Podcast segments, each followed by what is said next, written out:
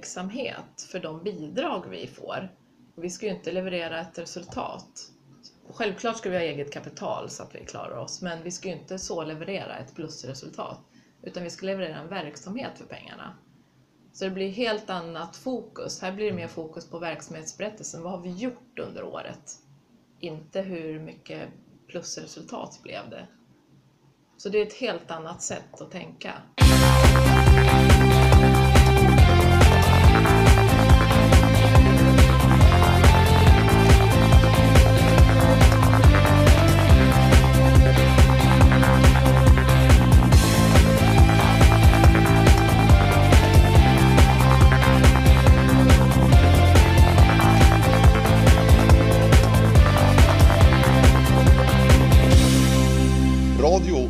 Podcast och jag, Per Forsberg, kommer här med en julhälsning till julen tjugohundrasexton.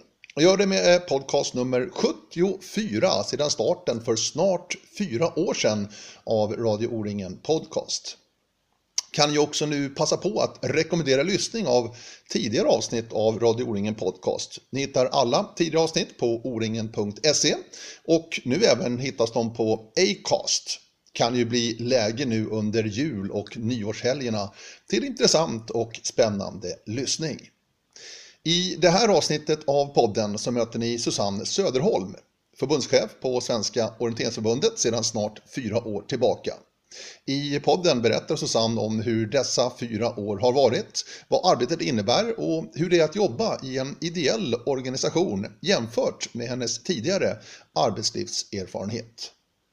Under de här fyra åren har det hänt en hel del. Bland annat så bolagiserades ju O-ringen under hennes första tid på förbundschefsstolen. Ett spännande steg som hon tycker har varit positivt så här långt. Det har också handlat om att locka fler till orienteringssporten och där tycks förbundet vara på rätt väg, för sporten växer så det knakar.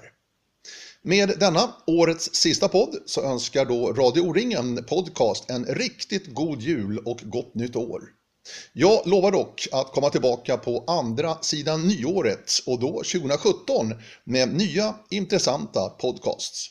Hör gärna av er med kommentarer, synpunkter, drömgäster. Mig hittar ni på radio snabel-a o ringen punkt se. Nu då till podcast sjuttiofyra med Susanne Söderholm som alltså varit förbundschef på Svenska orienteringsförbundet sedan början av tjugotretton. Och det har varit fyra spännande och lärorika år. Ja, både och. Eh, nu efter fyra år så känner jag att jag vet vad det handlar om. Eh, så jag har ju lärt mig otroligt mycket. Och eh, det var kanske har blivit lite mer politik än vad jag trodde. Mm. Jag tänkte att jobbet var, skulle bara handla om idrott. Men det är lite mer så? Ja, det är lite mer så. Men vad var det som lockade då att söka jobbet? För nu, ja det är fyra år sedan ungefär. Ja, det var på O-ringen tjugotolv. Då var vi i Halland när jag såg annonsen. Mm. Och tänkte att oj oj oj, så förbundschef. Men sen när jag läste annonsen och arbetsuppgifterna var ungefär de jag gjorde som chef på Analyslabbet. Men att det handlar om orientering. Och då tänkte jag, ja men arbetsuppgifterna som sådana kan jag. Och budget och personal och allt det där. Och tänk att få jobba med orientering. Då kände jag att det vore ju verkligen drömjobbet. Men hade du närt den drömmen länge och liksom nej, få jobba med orientering? Nej, nej. nej, inte, alls, nej. inte alls. Nej, jag trivdes ju på jobbet så. Utan det var en ingivelse så. Mm. Vi ska prata mycket om Svenska orienteringsförbundet och hur, hur det ser ut i dagens läge. Men till att börja med din bakgrund lite grann. Du är orienterare från, från början eller? Ja, eh, jag och min syster började när vi var tio tolv. Eh, egentligen började vi för att pappa åkte skidor. Eh, och sen hade ju klubben även orientering. Så då började vi orientera. Vi sitter här hemma hos dig i Strängnäs. Ja. Och det, det är liksom, det är hemma för dig? Ja, det är hemma. Det är ganska skönt att inte bo i Stockholm. Kansliet ligger ju i Stockholm. Så jag åker ju tåg varje dag. Men att få komma hem till landet känns det ju som, även om jag bor i Strängnäs då. Mm. Men det var ju också en omställning. Då hade du nära till jobbet när du var på Analyslabbet. Nu får du pendla till Stockholm och Hammarby Sjöstad. Ja. Det känns, känns för mig som ett nedköp alltså, så rent resetidsmässigt och så. Ja, tidigare hade jag ju tio minuter på cykel. Ja, det var så. Och nu har jag dryga en och en halv timmen till jobbet. Men jag har ju nästan en timme på tåget, regionaltåget.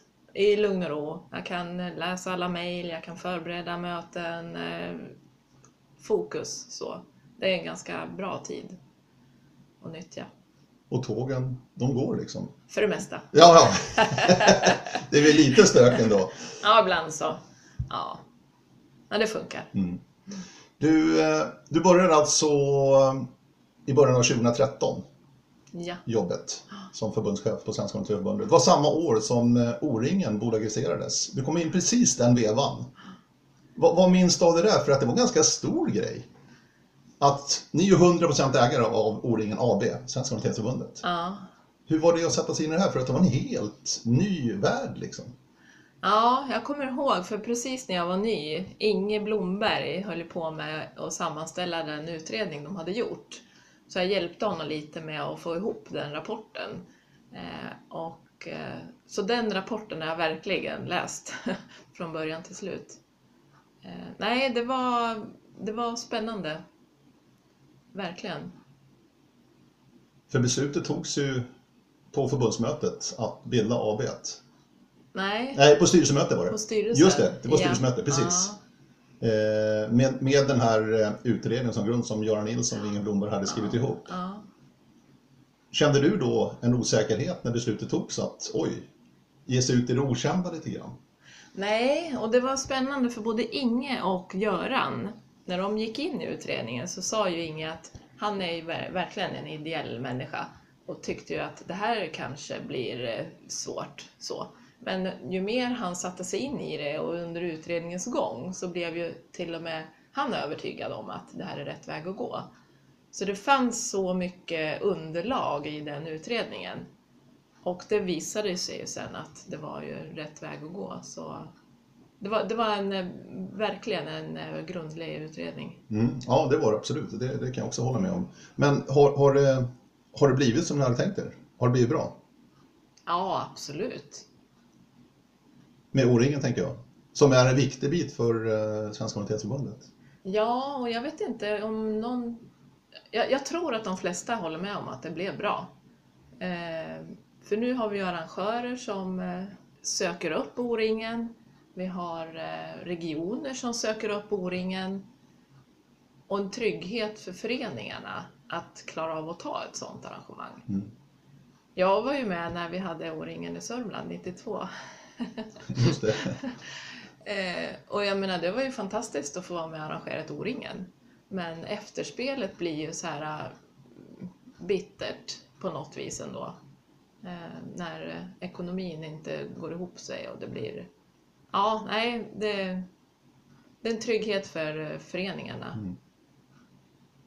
Eh, annars då, förbundschef på Svenska orienteringsförbundet. Vad innebär det om du kort ska förklara, vad, vad är det för jobb du har?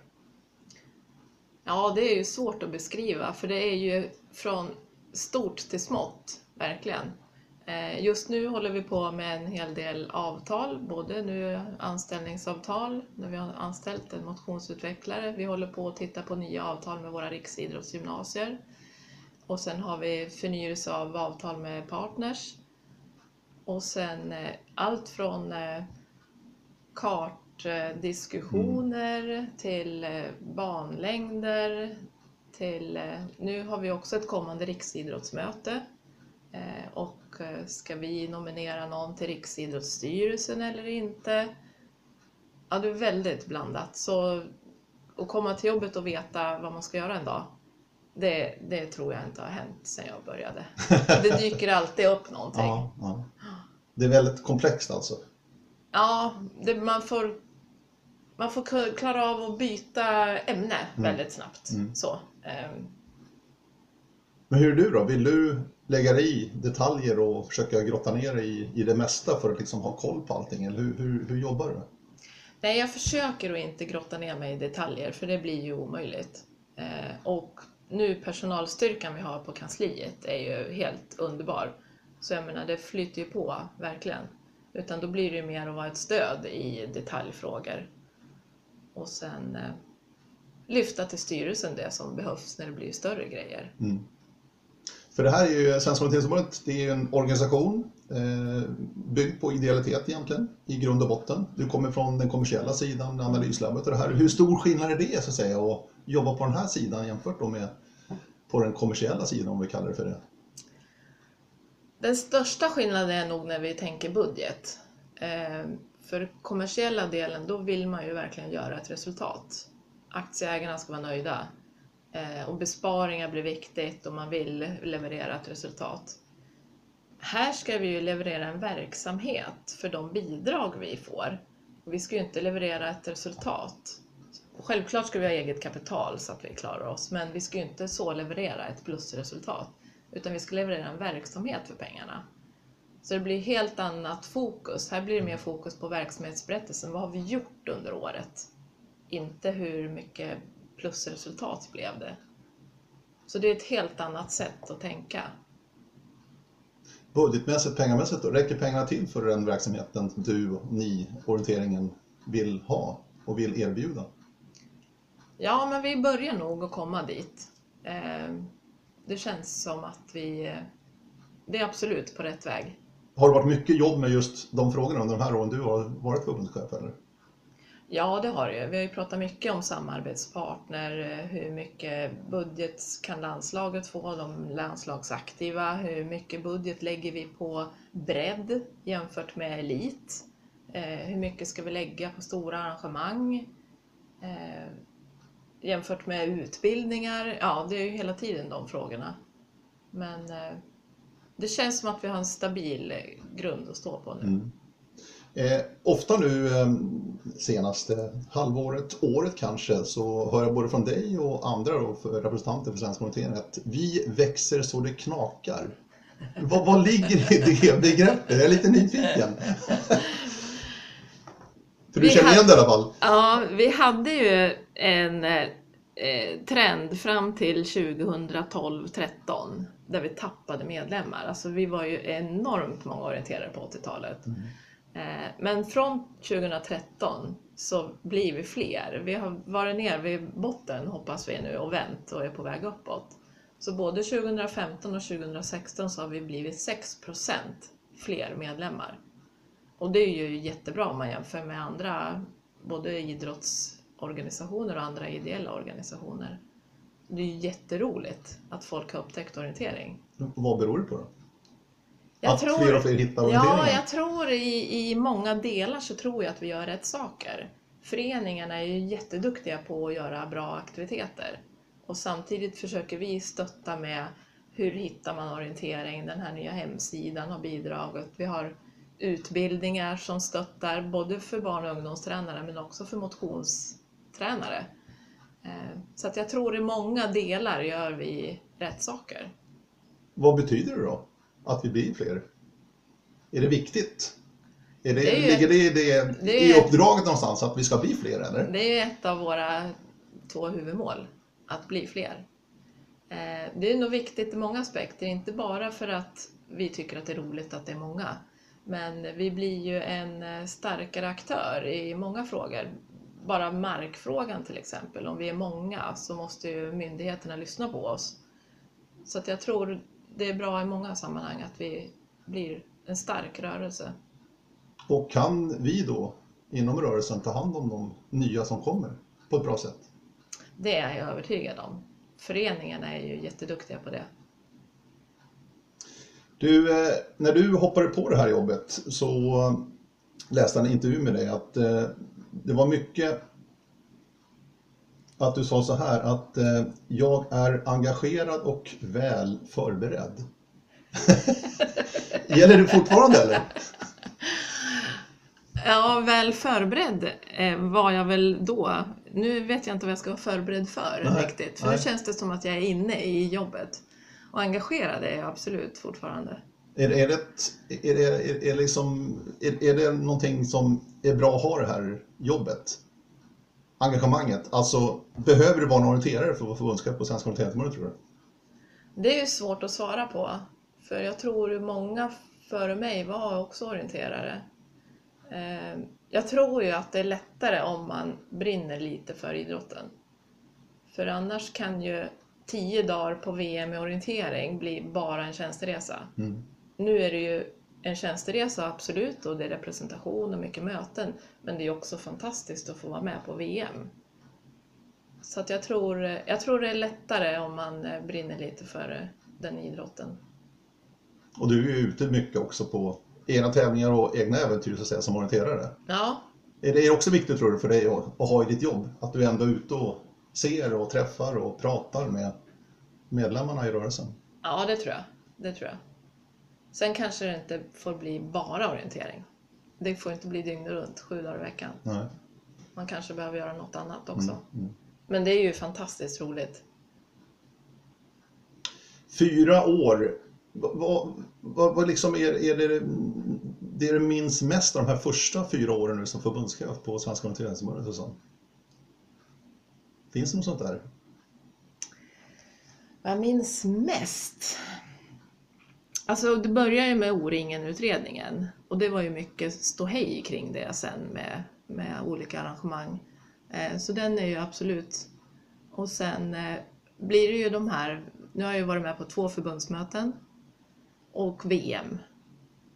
Det blir väl dem. Mm. Och sen.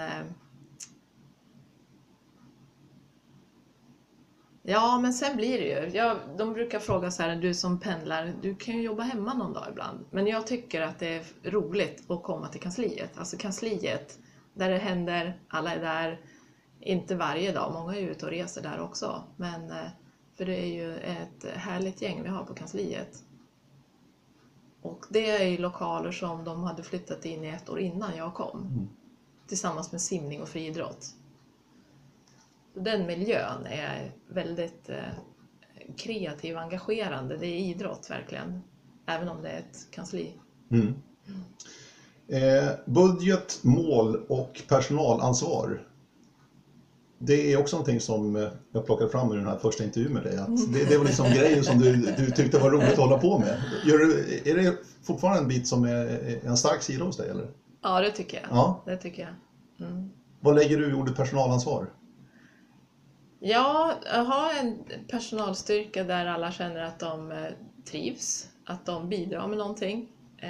Och sen se, vad behöver vi nu då? Så den här nya organisationen nu och motionsutvecklaren, att man kan se vad, vad, vad krävs för att vi ska nå dit vi vill. Sen blir det ju, för nu har vi ju haft, sen jag började, vi har haft några anställningsintervjuer. Mm. Så jag har ju läst väldigt mycket ansökningar, jag har gjort många intervjuer. Och nu ska vi igång igen då, med en journalist i skogssport. Mm. Mm. Är det många som söker tjänsterna? Är det liksom lockare? Ja. Det gör det? Ja. För motionsutvecklare, det är ett bra exempel här nu, ja. Senast anställde då inom svensk ja. orientering här. Hur många var som, som söker en sån tjänst som motionsutvecklare? Vi fick trettiofyra ansökningar. Mm. Och då är ju alla verkligen engagerade. Vid något tillfälle så annonserade vi och då hamnade annonsen på Arbetsförmedlingen. Och där känner vi att det där kan ju inte vi rekrytera riktigt. Utan vi, nu annonserar vi bara i den egna rörelsen. Och får trettiofyra bra ansökningar. Mm.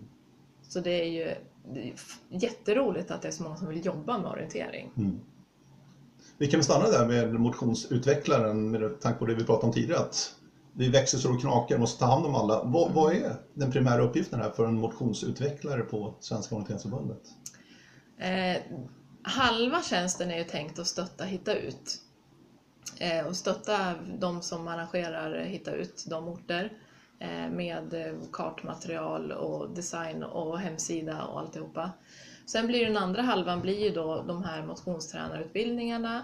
Och också bygga på hemsidan där man kan hitta eh, orientering. Den ska vi också fortsätta utveckla. Men främst då vara ett stöd till föreningarna. Och fortsätta se vad vi behöver. Vi tog ju fram en sån fin folder orientering för nybörjare. Mm. Eh, som vi har fått jättemycket beröm för. Och det blir mer att se vad mer behövs för att få motionärerna att vilja orientera. Mm. Hur har det blivit sedan omstöpningen av, av webben och hemsidan? För att svensk orientering punkt se, det är ju liksom för oss orienterare då. Men orientering punkt se är ju mot kanske blivande orienterare mera, eller? Ja, det är ju tänkt att det ska vara för utövaren. Ja, okej. Okay. Förbundssidan är ju mer för arrangörer, föreningar, pressmedia, nyheter, eh, mer förbundsinformation. Och sen är ju nya hemsidan är ju tänkt att det ska vara för utövaren. Så där tittar vi på att fortsätta utveckla. Mer koppling till eventor, att man skulle kunna ha inloggning, koppling till att hitta ut och så vidare. Så att det blir sidan för den som utövar idrotten. Och så blir förbundssidan mer för föreningar, arrangörer och sånt. Men hur har det varit då sedan den här omstöpningen i två olika sidor? Har, har de hittat till den här nya sidan så att säga? Som då den gamla ja, adressen in, eller? In, inte fullt ut kanske. Eh, men vi ska ju fortsätta att utveckla den och marknadsföra den vidare. Eh, men de som har hittat den, det har vi fått väldigt, väldigt bra feedback på. Och de har tyckt, åh vad bra, och det förklarar orientering. Och det har vi ju saknat lite på förbundssidan. Det här, vad är orientering mm. för någon som vill börja? Det har inte riktigt funnits. Du var inne på den nya organisationen då som ni har sjösatt nu ganska nyligen. Ja, från första januari är det ju ja, det formellt på... egentligen. Så där, så. Ja. Då är det på gång i alla fall. Det är på gång. Ja. Ja. Eh, ni kan se en skogsport förresten, det är ju tydligt där med alla de här träd, det här trädet, organisationsträdet. Vad, vad är det nya i det här, den här nya organisationen, Susanne? Det nya är ju då tanken att vi ska få en röd tråd i det att barn börjar orientera, så blir de ungdomar, så blir de lite äldre och så kanske de vill motionera för hälsans skull eller för att det är roligt, eller så vill de bli elitlöpare och till ett landslag. Att vi får en röd tråd i hela den idrottsliga verksamheten. Så att vi får, nu jobbar vi med en ny utvecklingsplan. Och att man i den ska kunna hitta både om jag vill bara lära mig lite mer eller om jag vill sikta på att bli bäst. Och då vill vi samla den organisationen så att det blir samlad kraft mot samma mål. Mm. Det är väl anledningen. Vi har ju haft en helt platt organisation hittills och då har inte jag räckt till att styra riktigt så. Mm. En pusselbit saknas ju här, det är ju marknadschefen. Ja. Där du står som, precis. Ditt namn står ju i den rutan så att säga. Men hur, hur tänker ni där? För att det här är ju en viktig bit, alltså att se till att det finns resurser.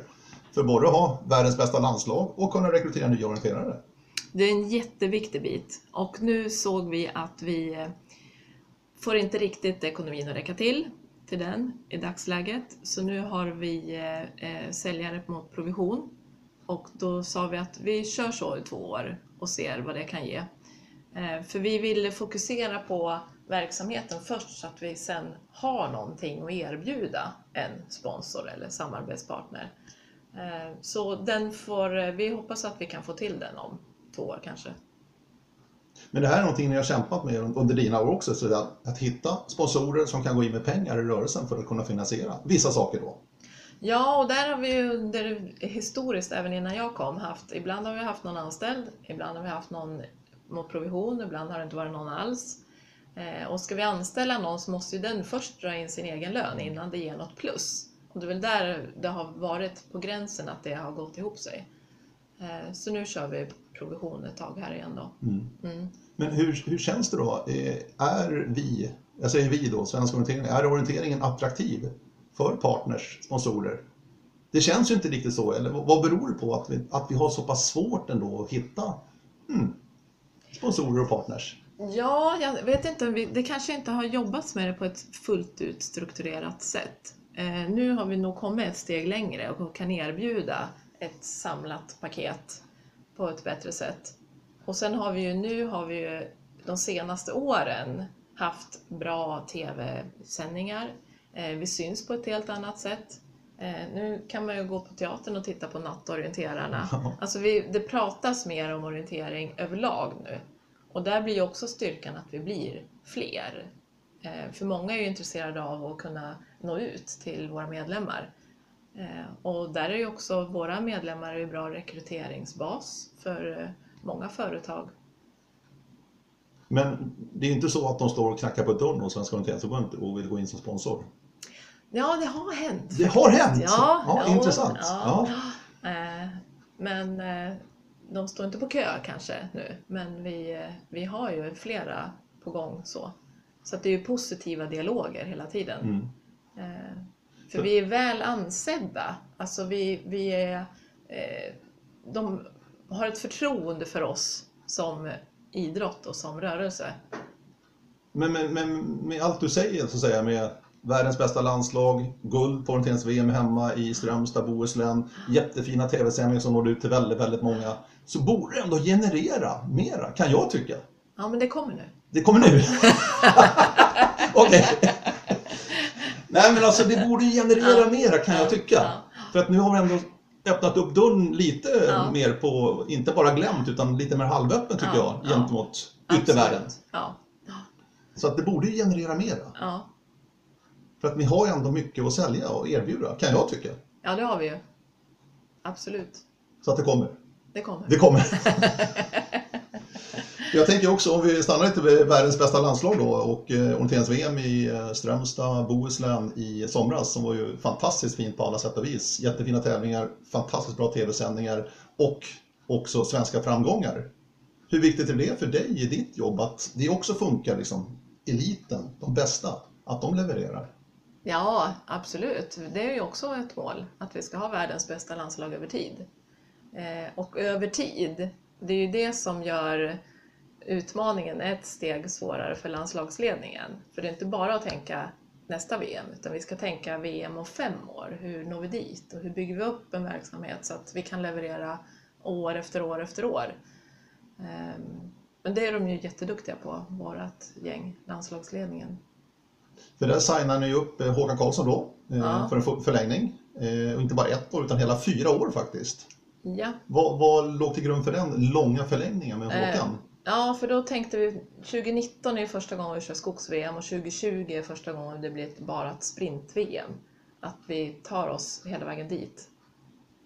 För det blir ju ett annat sätt också för landslaget att organisera sin verksamhet när det blir vartannat år V M i, i skog och sprint. Mm. Du, V M i Bohuslän och Strömstad där, Tove vann två guld, Jerker vann ett guld i sprinten. Mm. Mm. Det där... Tidigare så har ju det genererat en viss prestationsbonus till löparna.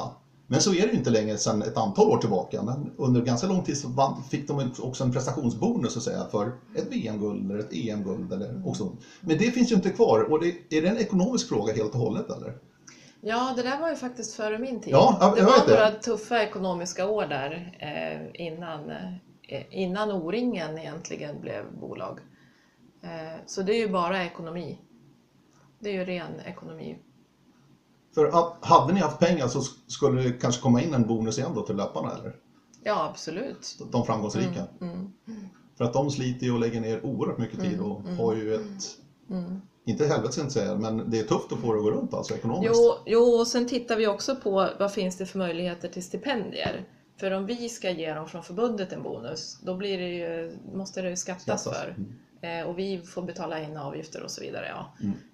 Ett stipendium kan man ju få skattefritt. Och det är ju svårare för förbundet att ha stipendier och dela ut redovisningsmässigt. Men... Du, kontakter med de här bästa, Tove och Jerker nämnde då, som tog guld i Strömstad. Hur nära kontakt har du med dem? Och hur viktigt är det för dig att ha kontakt även med eliten så att säga? Någon regelbunden kontakt har ju inte Nej. jag med dem så i jobbet. Utan det är ju mer när vi träffas på tävlingar eller i sammanhang. Eh, och eh, jättetrevligt att få umgås med dem mm. på V M. Eh, och träffa dem allihopa. Det är ett härligt gäng, jättehärliga människor. Eh, men dagligen i jobbet så, Nej, så har ju inte vi någon kontakt. Nej. För de är ändå en del utav... Svenska orienteringsförbundets verksamhet, ganska stor ja. del ändå är ju landslaget, ja. slukar ändå en hel del pengar. Jajamän. Trots att man inte får någon prestationsbonus så kostar ändå verksamheten. Ja. Mm. Du, du sa ju det, över tid så ska ni ha världens bästa landslag. Ja. Byggt nu med Håkan Carlsson och Susanne Wiklund Björk då, som ja. assisterande. Mm. Mm. Thierry Chochoux har ni ju signat upp också. efter ja, V M då i Estland. Precis. Det där precis. var ju spännande. Och den, en sån nyhet, det kommer ju i toppen då på Sportmyt till och med. Ja. Men vad var tanken där? Jo, men han bor ju i Sverige och har ju ett enormt orienterings... Alltså en enorm kompetens inom orientering, orienteringsteknik. Alltså bäst i världen. Han har ju mycket att lära. Så där har ju Håkan Carlsson haft lite dialog med honom. Hur det skulle gå. Och han vill ju köra ett V M till. Ja, han har nog mycket att lära. Var du överraskad över de rubriker som den kom direkt när den här nyheten släpptes? Nej, det var vi nog väldigt beredda på. Ni var det? Ja. Och så var det också när vi pratade om det här. Och så att det här går ju inte att hålla på. Det kommer ju att sippra ut. Så även om det är efter nästa V M och så vidare. Så ja, ja det var tvunget att bli en nyhet. Mm. Mm. Eh, hur mycket... Jag tänker så här, alltså världens bästa landslag, om vi stannar kvar där ett tag ändå vid, vid landslaget och Håkan och Susse som, som driver här. Eh, under där finns ju också eh, utbildningar som du var inne på. Mm. Eh, både N I U och R I G och, och mm. allt det här. Mm. Hur, hur mycket är Svenska orienteringsförbundet av det här? Alltså utbildningssidan. Formellt skolorna, mm. tänker du? Ja. Ja. Eh, tränarna på R I G och N I U är ju med på våra tränarträffar där landslaget har sina samlingar. Och sen besöker ju vi skolorna. Och för de som är med juniorlandslaget har ju såklart en tät dialog med Susi. Så vi försöker ju så mycket vi kan och hinner stötta gymnasierna. Sen är ju såklart, de är ju skolans budget och så vidare, så att vi kan ju inte gå in och göra hur mycket som helst. Eh, och det är ju samma med de postgymnasiala miljöerna, är också viktiga för de som pluggar vidare. Eh, sen är det ju också, tänker vi när vi tänker över tid, eh, den här röda tråden då. Från barntränare, ungdomstränare, och nu lanserar vi ju en ny junior- och seniortränarutbildning. För där behöver ju också klubbarna ha kompetens. Det ska ju inte bygga på att man flyttar till en annan eller större klubb eller ett RIG. Man ska ju kunna bli bäst även om man är kvar i sin klubb. Så vi försöker med utbildning på olika sätt. Och nu är vi ju snart i mål med vår nya utvecklingsplan. Där vi också tänker att det blir mycket bra material. Och den kommer ju vara till grund för våra utbildningar sen. Den här nya utvecklingsplanen vi pratar om. Hur, hur länge jobbar man med sånt för att få fram en ny plan? Ja, den har vi nog jobbat med. Vi började med den förra året. Mm. Eh, och sen har vi haft Jörgen Hector in i det här året. Eh, och sen tittar vi också på hur vi kan få materialet digitalt så att det blir tillgängligt för fler. Eh, och där tittar vi också på utbildningsformer. Alla vill inte åka bort en hel helg, fredag, lördag, söndag på en utbildning. Utan man kanske vill ta en kväll och man kanske vill ta eh, studier själv i datorn. Så att det ska finnas fler sätt att utbilda sig på. Mm. Du, O-ringen släppte ju siffran nu för Sälen. Resultatet helt enkelt. Där arrangörsklubbarna drar in nästan sex miljoner. Svenska orienteringsförbundet två komma sju va? Var det så? Ja, något sånt. Ja, något sånt. Ja. Precis. Mm. Och trehundratusen i vinst för själva O-ringen A B. Är det där siffror som, som är tillfredsställande för dig då som förbundschef på Svenska orienteringsförbundet?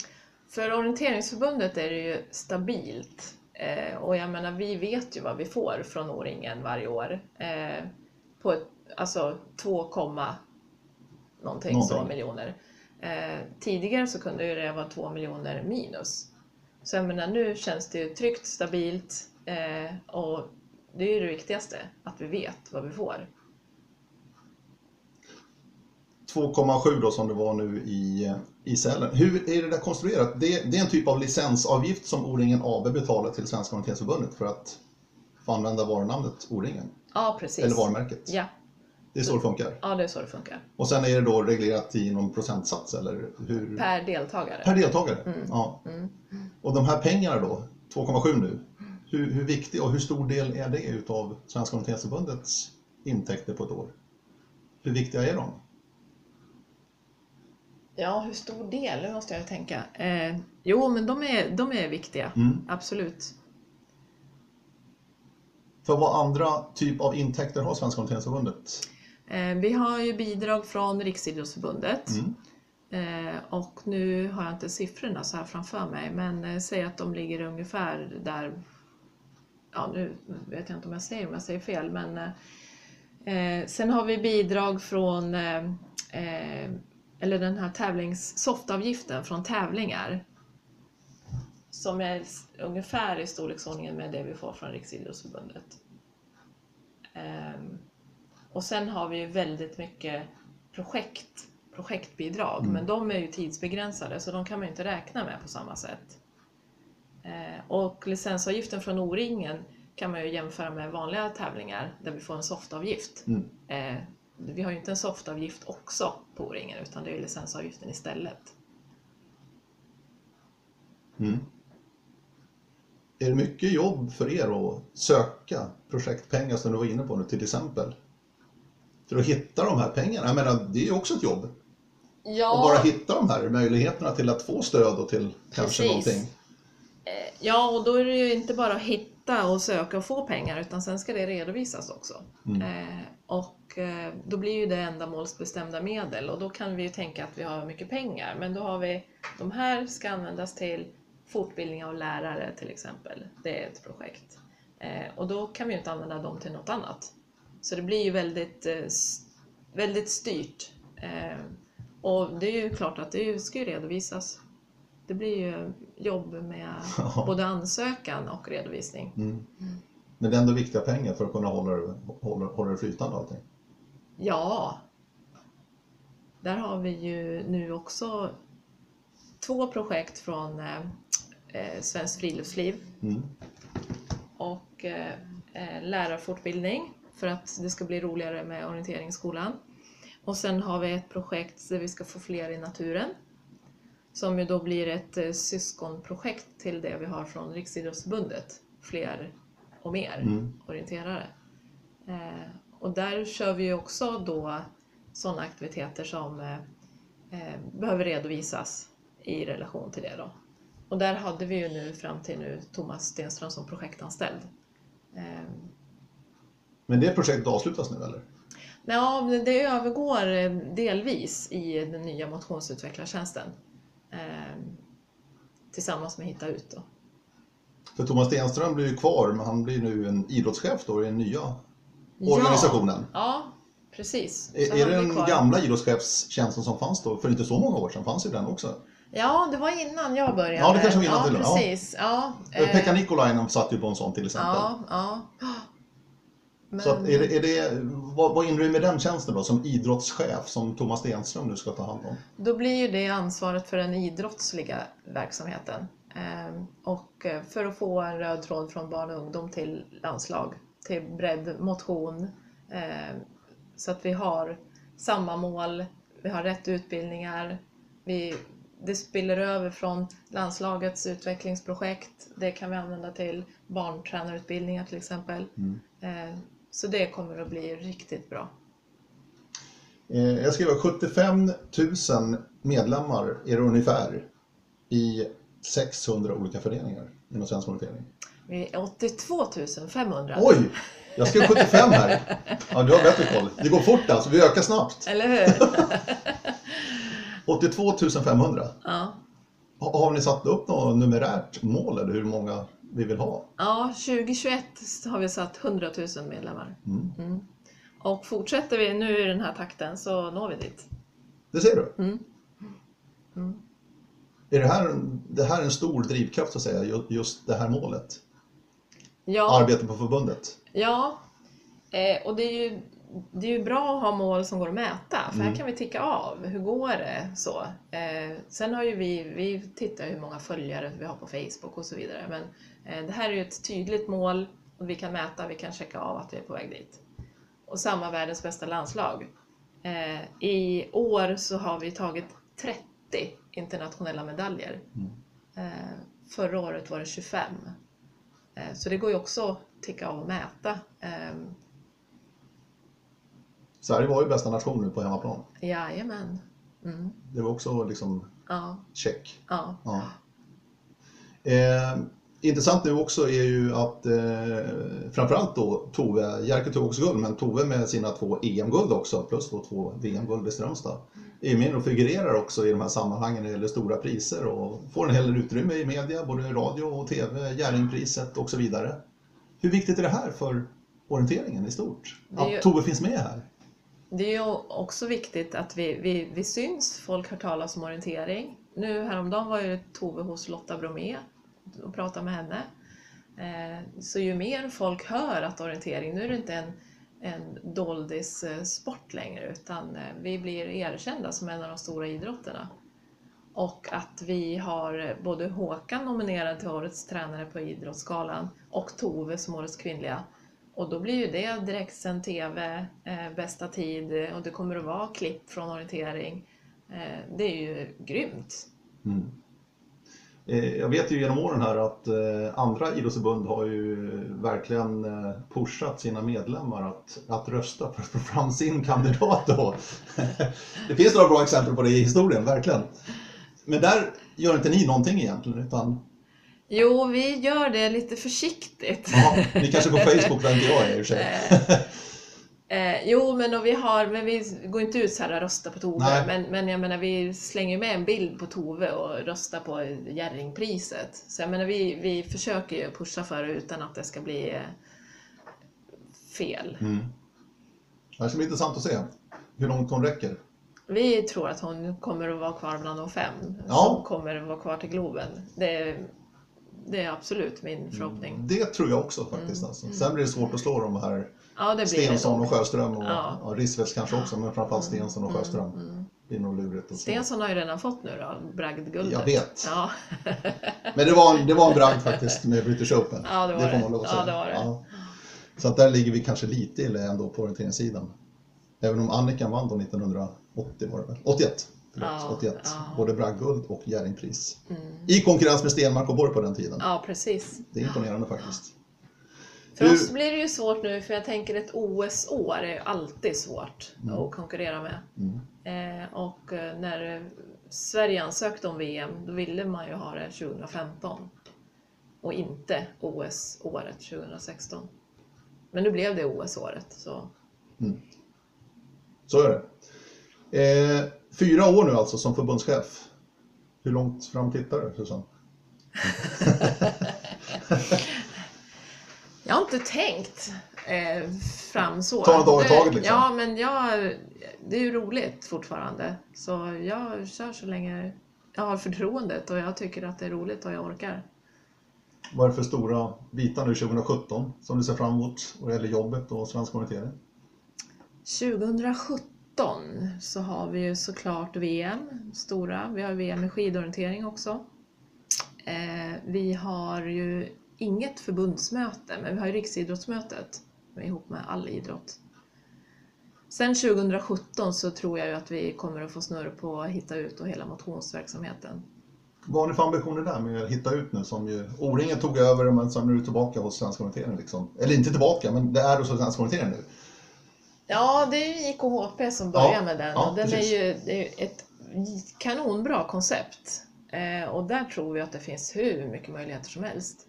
Och just att det blir en karta över stan där man bor. Man kan hitta sitt hus på kartan och att folk vågar sig ut första gången. För det är ju många som tycker att det är lite otäckt att komma ut i skogen och rädd och gå vilse. Men får man en karta och jag kan hitta att ja, men här bor jag. Och sen kan jag ta mig lite sakta men säkert ut i utkanterna. Så hitta ut har ju en enorm potential för att också locka nya. Och med annan bakgrund än den vi är van vid. Mm. Um. Och det blir en del av den här nya motionsutvecklarens ja. jobb alltså? Ja. ja. Eh, politik var inne på tidigt där. Eh, V M ska ju gå i Ryssland, skidorienterings-V M alltså. Ja. Till... Ja, i mars är det väl, jag tror jag. Krasnojarsk. Ja, exakt. Ja. Ja, i vinter. Eh, börjar nu pratas om bojkott eller inte med tanke på allt den här dopningssvängen har tagit med Ryssland i fokus verkligen. Mm, mm. Hur, hur inblandade är du och ni i sådana här saker? Vi, ja, jag har ju pratat lite med Tom Hollowell på U F och sen har jag stämt av med Riksidrottsförbundet. Har de några rekommendationer eller så?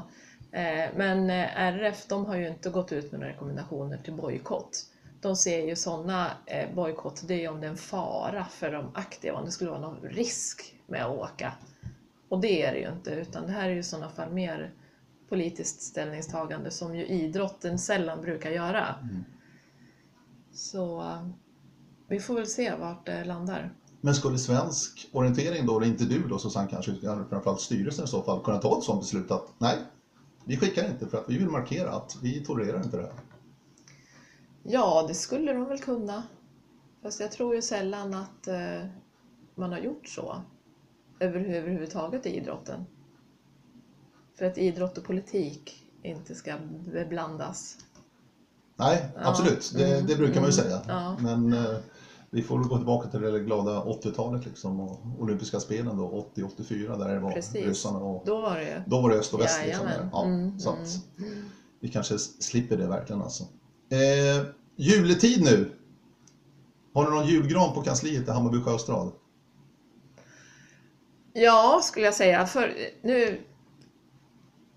Jag vet inte om den har kommit upp. Vet du vad? Nej, jag fick en adventsljusstake på mitt kontor ja. Som någon hade ställt dit. Och det tog en eller två dagar innan jag la märke till den. Jag är så fokuserad på jobbet.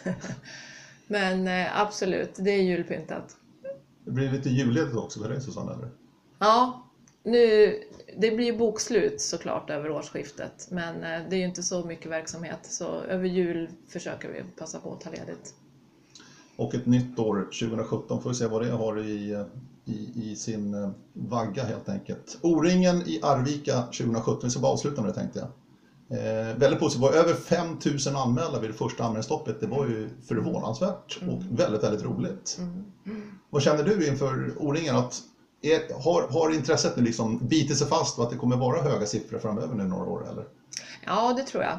Och till O-ringen åker ju många som inte normalt springer vanliga tävlingar. Eh, och på olika platser i Sverige. Det är ju ett jättebra sätt att vara turist. Får platsen och lite serverat runt omkring. Eh, och sen gäller det ju nu, och jag tror ju på Arvika för de här inbitna orienterarna. För jag tror det kommer vara fantastisk terräng. Och locka även de som brukar tävla mycket. Mm. Och på O-ringen är det ju också så att eh, det är inte bara orienteringen utan det finns ju också mountainbike-orienteringen och precisionsorienterarna med där. Ja. Eh, som och är nu... två ytliga ben då i ja. svensk, svensk orientering, förutom skidorienteringen också. Ja. Men mountainbike-orienteringen och precisionsorienteringen, hur, alltså de är ju så mycket, mycket mindre mm. än fotorienteringen, mm. man kallar för fotorienteringen och så alla förstår vad jag menar. Men läggs det lika mycket kraft på de här bitarna på, på kansliet, alltså de här fyra benen, tänker jag? Ja, både och. Det är ju klart att eh, orienteringslöpningar är det absolut största. Men när vi tittar på riksläger till exempel så försöker vi få till för, för fler. De, de blir ju så mycket mindre, det blir inte lika många deltagare. Men när vi tittar på utbildningar, nyhetsrapportering, nyhetsbevakning så försöker vi bevaka alla fyra grenar. Men sen är det ju, när det kommer till praktiska frågor så är det ju orienteringslöpning så himla mycket mer. Fler tävlingar, fler aktiva, fler frågor som kommer till kansliet. Så att den blir ju naturligt den, den största delen. Men, men kan de andra benen, och orienteringslöpningarna R M då, skidorienteringen och mountainbike-orienteringen och precisionsorienteringen, känna att de är lite förfördelade, alltså att de inte får lika mycket resurser? Ja, det tror jag. Det tror jag. Och det får de ju inte, för att det är en mindre del av verksamheten. Men... vi försöker hela tiden stötta så gott det går. Och där har vi också jätteduktiga arbetsgrupper som jobbar med utvecklingen av de mm. grenarna som är lite mindre. Mm. Får se om det blir en vit jul också. Ja, men här är det vitt. Ja, ja. Lite vitt gråslasket, ja. Verkligen alltså. Eh, Susanne Söderholm, eh, jättetrevligt. Tack så mycket. Tack själv. Jag önskar dig en god jul och ett gott nytt år. Tack detsamma. Och det säger vi till alla er också där hemma. God jul och gott nytt år. Det här var årets sista avsnitt av Radio O-ringen podcast. Återkommer nästa år, det kan jag lova. En sprallig tjej förresten är nästa gäst och kommer på andra sidan nyåret som första gäst tjugosjutton. Hör av er gärna, radio snabel-a o ringen punkt se. God jul!